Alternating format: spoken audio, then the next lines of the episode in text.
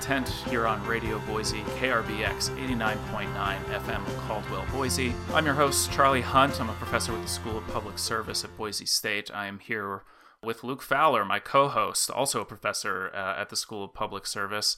How are you holding up there, Luke? Uh, I'm making it. You know, it's been a fun little adventure, but uh, you know, I find during uh, the pandemic, I get less emails and less people that want to meet with me. So I've actually been kind of productive. Okay, so you know, it's silver lining perhaps uh, to all of this.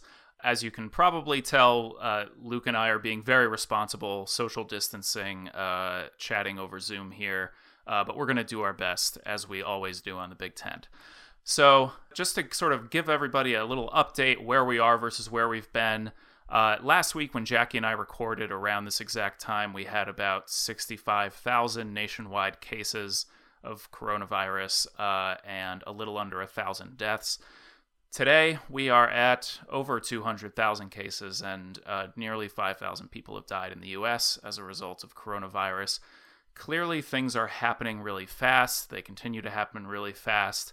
Luke, what's sort of your sort of broad stroke sense of what's gone on in the last week, uh, particularly in the U.S.? What kind of what are we seeing out there, and and what's sort of causing this pretty rapid acceleration? That's a that's a really good question, right? Why have we seen so many explosion? I mean, this explosion of cases going on in the last week or so, and it really goes back to the fact that the incubation period, we'll call it, quote unquote, um, lasts for several days. And so what happens is Charlie gets exposed, and then he's walking around, he doesn't know he's exposed, and he runs into somebody, and he exposes them, and this happens, you know, five or six times in you know a five day period and those five and six people go out and then by the time charlie realizes he's sick that has extrapolated to hundreds of people.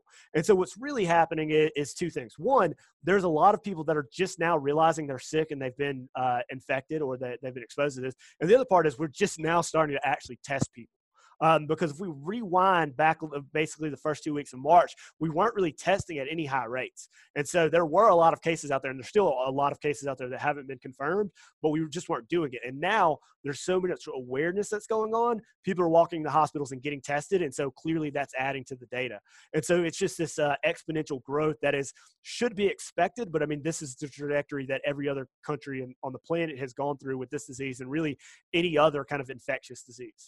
Yeah. And I think uh, I, those are all really good points, and I think comparing to other countries is actually kind of useful here, or at least can give us some information. Just because, you know, uh, you mentioned it's followed kind of the trajectory of other countries. There are some other countries like China, South Korea, and even at this point, Italy, where things were really kind of quite quite bad for a while have actually slowly but eventually done a solid job sort of as they say flattening that curve and slowing down the rate at which the virus seems to be growing. Um, whereas, you know, as you mentioned, our the U.S.'s growth rate has really continued pretty much unabated, which is which is pretty scary. But as you said, could be due to sort of a host of things, but whether it's increased testing or you know people going to the hospital or or things like that. And I I feel like it's hard to sort of judge exactly how I, I, mean it seems like we've been pretty far behind on a lot of items here and we can get to what those are but it also feels like it's hard to tell exactly how well or how badly we're doing because you have you know a lot of increased testing which is a good thing and you have this social distancing and stay home orders which we're going to talk about which in theory should sort of act in the opposite direction. So it, it's from a data perspective you know as you know we're data scientists and we're always thinking about this stuff it's hard it seems like it's really hard to tell exactly how we're doing. Yeah exactly and it's really hard to track this stuff because again you're you're not talking about uh, instant gratification here. You're talking about lag times of days possibly weeks that go on before we realize what's happening right? And so uh, i mean i think that's really going to be and end up uh, being a really important point as we look back at this and try to figure out where you know the pivotal uh, decision making points were, right? South Korea is a country that I think is going to end up being identified as really a model for containment here because early on they went into very aggressive containment strategies, right? And so they've really slowed their rate. They they've done well in managing this and, and stopping the spread.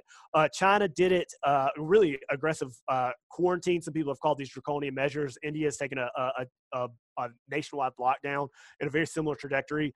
Um, those have done to to control some what they're facing, but it came later after they realized that they were really in a bad spot. Italy's the same way. This explosions of, of death, uh, this explosion of cases and deaths, um, the backlash being really aggressive measures to stamp down on, on the spread of the illness, and so uh, I think the a big question, which we're really only going to be able to judge in hindsight, is where does the U.S. fall on this curve? Right? Did we yeah. wait too late to put all this yeah. in, in place? Because the the states and the the geogra- and the jurisdictions that really did this early on were the ones that stopped the spread from exploding early. Everybody else is playing pickup now. Yeah, I mean, you see places like uh, the Bay Area, San Francisco, which are now like really slowing down, if not decreasing, in number of cases. Uh, whereas obviously we see somewhere like New York, and frankly, at this point, even some of our rural areas, like this is not going to stay an urban problem. Like this is going to expand to rural areas, right? Yeah, I mean, uh, exactly. There, there's essentially no containing this virus at this point. Um, it is also not a question of how many people get infected. It is just a question of the timeline in which those people get infected, right? right. This thing is inevitable to a certain extent. Uh, and really, what a lot of these measures are aimed at is reducing the causes of death. Because if you see, like Governor Cuomo say, that we're going to run out of ventilators tomorrow, what he's right. really saying is if more patients show up at a hospital, they are likely to die. And that is exactly what happened in Italy. So, what we're trying to do with these containment strategies is spread those number of cases across the longest period of possible or time possible. So we're reducing the number of people that show up at hospitals so we can actually treat them. And so, I mean, that's really what is going to be the pivot point here. Isn't the infection number of infection and the number of cases? It is how many people end up dying from this illness. Right. The time for sort of uh, counting up the number of cases and and trying to keep that number as low as possible, or like we have to sort of. It seems sort of silly to think about. Even just a couple weeks ago, we like you know, President Trump issued this proclamation blocking all travel from everywhere in Europe except the UK. And it's pretty clear now, and, and this isn't, you know, to blame him for that necessarily. Maybe that was a good policy, maybe it wasn't, but like clearly that was never that was never going to be effective, right? Because we we had long passed the point where we had so much community spread that now our concern has to be not necessarily the cases, but getting this protective equipment, respirators and ventilators to hospitals to deal with a lot of this hospital overload that is going to happen. And we're kind of we're already seeing, you know, especially in places like New York City that are really really starting to to peak in terms of what their their crisis mode is at, at these healthcare centers. Yeah no no those are all really good points. And as much as i would like to uh really i mean i think a lot of people are criticizing uh, president trump and his um his actions here. And i think it's really easy to do in hindsight of seeing where the trajectory of these cases have gone and, and where this is. Uh, I will say that public health experts have been sounding the alarm on this, yeah, but there yeah. was a lot of reason to doubt what this was going to look like in the U.S. And is, that picture is getting very clear now. And obviously, if we could go back in time, we would have said we should have acted more aggressively sooner. But I mean, again, Idaho confirmed its first case on March 13th, the same day that Governor Little uh, declared an emergency. I mean, look what where we are now. Like, there's now hundreds yeah. of cases. We have deaths in the state. I mean, this this progresses really quickly, and ultimately, the only way to have have stayed it off is to be able to look into the future or be able to tell the future, which is a little difficult to do. I mean, Charlie, you're smarter than I am, so maybe you can figure it out, but I don't think most of us can. Yeah, unfortunately, I didn't get my PhD in fortune telling, um, but uh, you know, I'll I'll try and do better next time. We're gonna leave it there for now, and we're gonna take a quick break, and then we're gonna come back and talk a little bit about the states, what states are doing, and how they are uh, interfacing with the, the federal government to try and uh, stem the tide of this crisis. We'll be right back. Welcome back to the Big Tent here on Radio Boise. I'm Charlie Hunt here with my excellent co-host Luke Fowler. He's going to teach us a thing or two about uh, about how state government works in a crisis. So, so Luke, we've seen uh, just today uh, four more states: uh, Florida, Georgia, Mississippi, and Nevada became the latest states to issue uh, statewide mandates to stay home, except for essential uh, services and items you need to get, you know, like at the grocery store. There was some some criticism that Florida in particular had waited so long. Uh, it honestly it does sort of seem ridiculously too late considering how old Florida's population is and how sort of susceptible they are to this. Um, we can talk about that, but basically where we're at now is that uh, 37 states and then another uh, I forget how many eight or nine states uh, or six states under uh, some sort of stay home order. It's about 294 million people, and 90% of the entire U.S. population is now under some form of a stay home order.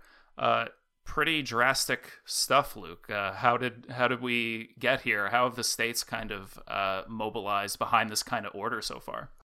Yeah, so that's a, a good question, and I think I've kind of talked uh, about this in kind of different um, different areas, policy areas uh, over the last year or so on the show, and I always try to emphasize it that um, almost no federal agencies are boots on the ground organizations, which means they are not out there giving out public services directly. What they tend to do is pass through money, provide guidance, provide oversight, provide resources, these type of things, and that all flows through state and local agencies.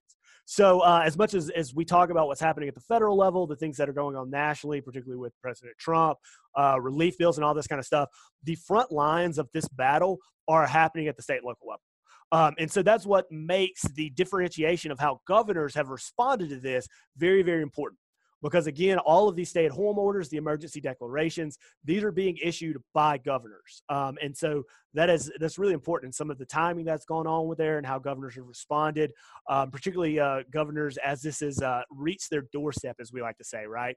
Um, right. going back and i mentioned this to charlie during the break which is governor little declared a state of emergency on march 13th the day that we confirmed the first case that is really the trend across the country as confer- coronavirus cases have been confirmed uh, governors have declared emergencies and ramped up their responses and there's some notable kind of uh, um, outliers here. Uh, California, New York, Florida, all states that have had a lot of cases. Georgia is one of those as well. They waited until much later, um, but those are also the states that had cases early on, and they really got a you know a front hand view or a front porch view of the growth that's going on here. Um, one of the other interesting things that uh, I think that is getting covered not as much in the media as these stay-at-home orders are the travel restrictions that governors are putting in. Um, anecdotal evidence says that there are state troopers uh, in uh, Connecticut, Rhode Island, Massachusetts uh, that are stopping people with New York license plates, um, telling them to self-isolate or turning them around and sending them back. Um, there is Texas. Greg Abbott in Texas has rule have said basically that highway patrolmen are going to stop anybody that comes in from Louisiana at the state line. Is going to get them. They're going to require to give them an address, and they are going to be required to self isolate for two weeks. Florida has stopped anybody from Louisiana coming in. So a lot of these uh, uh, are basically governors yeah. are imposing their own travel restrictions. Yeah, I wanted to ask you about that, Luke, because I saw my, Rhode Island, my my home state where I grew up, I is the first place I saw this where state troopers supposedly were stopping people from New York and either turning them back or telling them to self isolate for two weeks. I, I guess I wonder, like, is that it, it, Sort of seems kind of analogous to what we were just talking about, where what, what the president did with uh, sort of restricting travel from Europe. Like, is that is that sort of is that a reasonable strategy? I mean, I, I I guess I guess I sort of wonder if the main cause here is community spread, so spread that's happening within particular communities, person to person. Is it really going to stem the tide too much if we're blocking people from like other cro- just crossing what are in the end fairly arbitrary boundaries between states? Uh, you know, I think there's probably some arguments for it, but I agree. Like, I don't know if this is really going to make or break the difference for you know Texas or Florida or New York and all this other kind of stuff. Um, I think there's a, a certain degree of, of, symbolic value here, though, in doing mm-hmm. these. Um, as you mentioned, uh, DeSantis, the governor of Florida, has been under a tremendous amount of pressure to do this. Uh, Tate Reeves in Mississippi. Uh, again, I know a lot of people from Mississippi. My Facebook feed is blown up with people just attacking Tate Reeves, who was largely kind of a popular governor three months ago um, and when he came into office this year. Um, and so uh, I think there's been a lot of pressure from communities that are seeing this for governors to take more aggressive action because one of the things that's happening here is uh, like this is uh, as i said earlier there's an inevitable amount that this is going to spread and all that kind of stuff but there's a feeling of helplessness i think at the individual yeah. level. And being able to see these aggressive measures i think there's a symbolic value to people feeling like the situation is going to be okay. Um, and so me and a colleague steve Utych have actually run some um, some survey data this week or last week uh, that looked at this. And one of the indicators that we found is that for a lot of people knowing their governor declared a state of emergency uh, made them feel more confident that uh, everything was going to be all right, made them slightly more anxious about the situation, but generally made them feel like everything was under control. Yeah, I've I've seen uh, I've seen uh, other sort of similar polling data suggesting that Americans are very broadly in favor of really aggressive measures on this, right? Yeah, and I mean that's kind of and uh, there's some important uh, um, political ideological uh, basis and partisanship uh, that predicts kind of those attitudes. But in general, mm-hmm. what we can say is that Americans are very anxious about this, um, that they want to see aggressive action because otherwise, what they're doing is seeing on the news every night this increase of cases and it doesn't seem like anything's happening.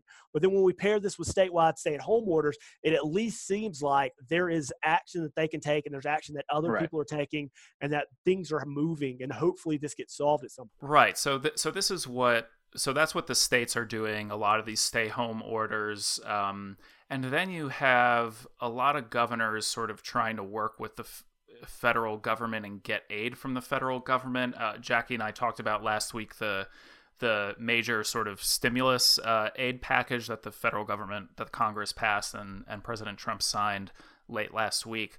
What besides those kinds of measures? What you, you know, you mentioned the federal government. They they don't have lots of boots on the ground bureaucracies, except maybe for things like the FBI and other law enforcement. What are there things the federal government can do other than what they've already done? Are there are there ways that can help sort of uh, sort of grease the wheels in the relationship between state governments and federal governments to help states deal with this? So uh, that's a really good question, right? And, and what I'll go back to, um, depending on, on who you talk to and who your whose insights and analysis you're reading on this, I think largely most people would argue that containment's not a strategy anymore. Um, that I mean, this is just going to happen. People are going to expose. What we should really focus on is making sure that that exposure does not equate to death um, by making by managing our healthcare services, right? Um, and so basically, we're kind of on an inevitable timeline here. Um, this is going to happen. There's no stopping it. So one hand would be, can the federal government do anything to more aggressively slow this down? Probably. They could do national lockdowns and all of that. Is that necessarily? Maybe, maybe not. Uh, the one thing that we could talk about the federal government doing that states don't necessarily have the power uh, to do is what they did during wartime, namely World War II, nationalizing industries, or even if you don't want to go nationalize industries, going to places like GM and saying all you're producing now is ventilators. Yeah. Um, and basically retooling every industry and saying this is what we need and this is what you're going to do. I mean, almost to the extent of saying total warfare, where every economic and social process is aimed at stopping or mitigating the effects of this virus. And that is something the federal power, government does have the power to do, and the president can do it through executive action, right? Um, are we there yet? I don't know, but it is a, a possibility of taking those kind of taking that that next step. Yeah, I mean, I think I think to the extent President Trump has received criticism. It's sort of and and people have different opinions over how fast we should be doing which type of measure. Um, but certainly among folks who have been arguing we should have done more sooner, the, this question of things like the Defense Production Act, which is you know like you said, sort of basically ordering uh, ordering companies like like GM. I mean, especially where when a lot of these companies you know, they're not going to be making as many cars because people aren't going to be buying cars during this crisis. So the, it seems like the the lack of things like personal protective gear and ventilators and things like that is going to really start being the major issue. And so you know maybe that is something that the federal government can do. That's a great great point about the uh, the lack of protective gear. Um, but again, there's been a lot of debates back and forth about how that's being used and how it's being sorted. Um, definitely federal coordination would help in a lot of this, but at the same time, every governor's out there thinking about their state, um, and so there's a lot of jockeying, and a lot of competition that's going on. That's something that Governor Cuomo out of New York has really criticized the federal government for not being uh, more aggressive in and trying to stop this competition between states. Yeah, it does seem like, uh, you know, I was reading earlier today about this sort of bidding war that's happening between states for a lot of this uh, for ventilators and respirators and personal protective gear in other countries. And so instead of having a coordinated federal response where you know the federal government you know goes and buys these items from other countries themselves for one price we have like states being outbid by each other and then leaving them sort of without any of this gear and it seems like a, a not so efficient process. So maybe that's one area where the federal government can and maybe should step in in the coming days and weeks. And, and I would just like to, to say, because I, I, mean, I made this point to my class, uh, I guess on Monday, and I think it's really important to think about. Everything that we're seeing now is really well worn paths of the way that federalism and, and, politics around policy all work. We're just seeing it play out in a matter of days and weeks rather than right. years and decades. I mean, there's really yeah. great analogies between this and climate change um, and how all this is being managed. And so this is a really good case study to watch what happens when all of this stuff moves in a matter of hours rather than a matter of years. Um, and so none of this is new. And so for particularly people like me and Jackie that study state politics and federalism, like we look at this and go, oh, this is totally explained by what we've seen over the last decade in other areas. Yeah, that's a really that's a really really great point. Uh, and we'll and we'll see how it uh, how it plays out in the end. So we're going to take uh, one more quick break, and then we're going to come back on the Big Tent and uh, and talk about Idaho, what's going on in Idaho, and what some of the challenges are for the weeks and months ahead. We'll be right back. Welcome back to the Big Tent here on Radio Boise. I'm Charlie Hunt, back here with my co-host Luke Fowler. Uh, we are talking, of course, about all things coronavirus. Uh, we've talked about some national responses, the state response, uh, some of the issues with federalism. And now we're going to talk about Idaho because that's where we are. Um, and because that's where we're seeing sort of a, a, more and more dire situation playing out, even though we're on the earlier end of this compared to some other states like, uh, like New York or Florida or California. We definitely have a couple of problem areas. We now have uh, about five or six hundred cases, and now multiple uh, multiple deaths, unfortunately.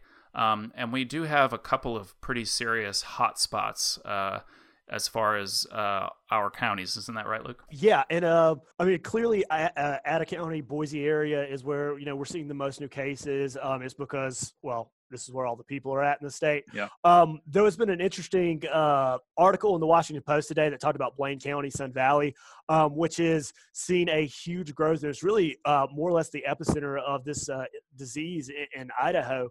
Um, and you can probably guess why if you know much about uh, Sun Valley, which is it is a ski town.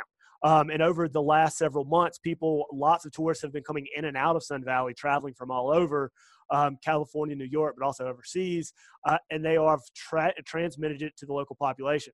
The other thing you have to know about. Uh, Sun Valley is it's small and it's rural, and there's not necessarily a whole lot to do there. And so when you're talking about that, you're having these people that are maybe asymptomatic, that are going around town exposing others, but they're exposing them in the same type of places. Um, they're eating in the same five or 10 restaurants that are all kind of small uh, in space. Um, and so it kind of makes sense why, I mean, again, it being cold there, um, a lot of the places people are spending more time indoors. So it kind of makes sense that why this is is is gone so quickly through Sun Valley, and then from Sun Valley it's spread to a lot of other parts of the state. Yeah, and I mean, I saw uh, I I saw on Twitter like the the the official account for uh, Stanley, Idaho, is basically like everyone from uh, from the Treasure Valley stay away, like don't come here. We don't have a lot of people and we don't have a lot of resources and if you get a few of us sick like it'll be the end of our town. So um, it, like I, I, saw like there was a, an idaho statesman article i believe that talked about uh, basically urging folks from uh, from ada county from the, the treasure valley you know we might the we city folk might feel uh, sort of the impulse to sort of escape to the woods or escape to a small town where we don't think this can spread. But first of all, it can spread in these areas. Like, look what's happening in Blaine County. And uh, where we would actually be really putting in danger a lot of these folks in rural communities where like we were talking about earlier it's at this point it's just really really important to not let that like rate of cases increase so steadily that we overload, especially a lot of these rural hospitals, which are really understaffed. So, seems like a good lesson to take to heart for uh, for all the uh, Boiseans, especially the uh, Ada and Canyon County folks listening. Yeah, and so that's actually been a trend that's gone on across the country, which has been has been pretty interesting, right? Is people fleeing city, uh, particularly wealthy individuals that have second homes. Um, I read a story this week about a, a, small coastal community in North Carolina that's typically about fifty thousand people, but during the summer months there's hundred to one hundred fifty thousand people there, and so they're worried that all these people that are tourists essentially show up. Their hospitals and infrastructure is never designed to hold that many. They don't just spread the illness, but they increase the amount of people that are ill in the, the community. And it just has devastating impacts because they are just not set up to deal with this um, at their level. And so, uh, I mean, again, that the stay at home orders are really important because it's it's stay in the place where you are because that's where the infrastructure designed to, to handle the population. Yeah, exactly. And I mean, I mean, we're seeing, for example, that uh, uh, like in a New York Times article, I know we were just talking about off mic that uh, they basically rank all of the counties, 3,000 some counties in the US in terms of how in terms of their growth rates in the in the virus per capita and Blaine County is number three in the entire United States, behind only uh, Westchester and Rockland counties in New York, which we know are being really hit hard by this. So um, I I will will be certainly continuing to to think and pray for our uh, Blaine County friends and, and hope that they can get a handle on this because it's really uh, developing into a pretty pretty unfortunate crisis up there. Um, and I think probably we'll be unfortunately starting to see this is kind of just the beginning. I feel like for for Idaho, it, it does sort of feel like we've been a, at least a couple of weeks behind the rest of the country on a lot of these things. I mean, we saw, you know, you mentioned Governor Cuomo earlier of New York, and uh, two or three weeks ago at this point, when things were really starting to get bad for New York, he made a point of saying, you know, this is not just New York. Like where we are now is where all the rest of the country will be in three or four or five weeks. Um, and it's that seems like a pretty prescient statement at this point. and obviously we hope that's not that doesn't uh, turn out to be the case in Idaho, but we should probably prepare for it to be the case uh, at some point. Yeah, so certainly, um, like I said, I, I, think the first official case in Idaho was uh, confirmed case was March 13th, um, and there's questions about confirmation because of the amount of testing that's going on and such. Um, so I, I, think that normally that's going to put us about a week to week and a half behind a lot of the rest of the country because um, a lot of uh, the rest of the country we're confirming cases kind of towards the the first week of March, and so we're there's this kind of lag that's gone as it spread through the rural U.S. Um, yeah. and Idaho and Boise being in particular so socially isolated from the rest of the, the country. Um, so we're we're going to experience those same things. But the question is, can we flatten that curve and can we manage this and how quickly it spreads to the community in such a way that it reduces death as a, as a result and some of the social and economic disruptions that go along with that? Yeah, that's right. So, you know, it's obviously, if we haven't been making the point clearly enough, for anyone who's listening, please continue to social distance and, uh, uh, you know, adhere to the stay home order as much as you possibly can so we can uh, try and nip this thing in the bud a little bit here in Idaho. So, on that point of social distancing, Charlie, I actually have good and bad news. Uh, so there is a, uh, study that came out from a company called Unacast that looks at county level data for change in uh, mobility. I believe they're looking at cell phone data and some other stuff, um, and basically rates everybody on from A to F. Right. So Idaho, unfortunately, got a D in this, which means that the, oh, there's man. not been enough of people changing their average mobility that people are still moving around. On the positive note, uh, Ada County got a B minus. Okay. Uh, people in Boise are socially distancing. They are reducing their amount of movement, so this is good. Idaho as a whole, maybe not. Um, again, this might be partially because the number of cases in Boise as compared to the rest of the state, and maybe we're going to see everybody else catch up as this kind of hits some of these rural communities. But it does seem like there are some adjustments being made in, in the Boise area. A lot of the other uh, kind of uh, va- uh, uh, counties in the uh, county are also doing fairly well as well on this. Um, but definitely rural Idaho needs to catch up. Yeah, well, I mean, you know what? I've I've been perfectly happy with B minuses in a couple courses in my life, so I'll I'll take the B minus now. Uh, but hopefully we can uh, we can push that up to uh, to an A. Maybe we can get a little extra credit somewhere uh, along the way. Yeah, that would be nice. I mean, certainly, uh, I want this to be over as badly as everybody else does, but we need to try to to, to plan this so we're doing as uh, yeah. uh, being as safe with our community as possible. That's that's right. Good words to live by, uh, and those are the words we'll leave you with. Stay safe, everybody. Uh, you've been listening to the Big Tent. for Luke Fowler, I'm Charlie Hunt, and we will see you again next week. Stay safe.